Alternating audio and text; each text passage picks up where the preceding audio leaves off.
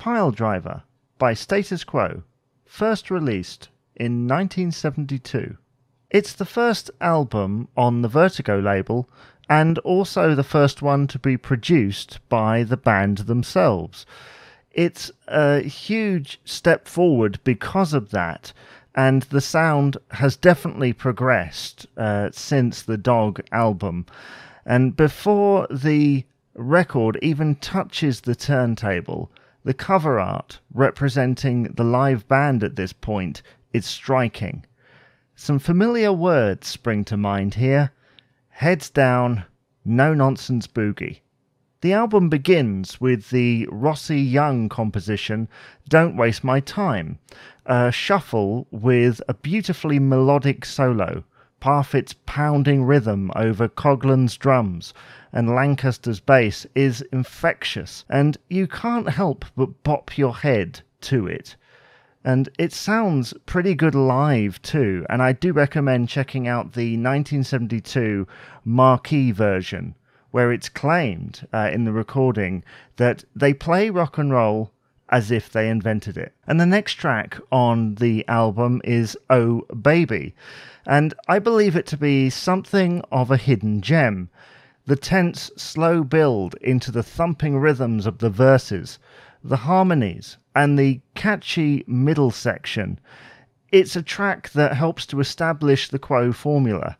And I must say, it sounded great uh, when it was performed on the Frantic Four reunion tours in 2013 and 2014. And while we're talking about Quo, the live band, another favourite of the live sets that debuted on this album was Big Fat Mama, which has been in and out of the set for many years and with good reason. It's a roller coaster ride of riffs, topped off with Rick's energetic vocal, possibly some of the best of his career. And I'm sure it could have been a single, but it was nearly six minutes long. Although, saying that, it did work for Queen, didn't it? The main single from this album was Paper Plane, uh, which was something of a simple statement of their new sound on a new label. It's loud, it's in your face, and to use the phrase again, no nonsense boogie. And I'm sure out of the speakers on the radio in 1972, uh, it really stuck out. Now, if you've never heard this album and you're hearing me talk about it up to this point, you'd probably assume the album is somewhat a one note affair. Believe me, it's not. What might slip under the radar sometimes is that some of Quo's most beautiful songs are featured here in this track listing. The mellow, bluesy fretwork on Unspoken Words coupled with Rossi and Young's sentimental lyrics with Parfitt's vocals on this track buried amongst the instrumentation are absolutely superb, as are the ones featured on All the Reasons. Another thoughtful composition, this time written by Lancaster and Parfitt. Now, no review of this album would be complete without mentioning a year, possibly the most heartfelt song that Quo ever recorded.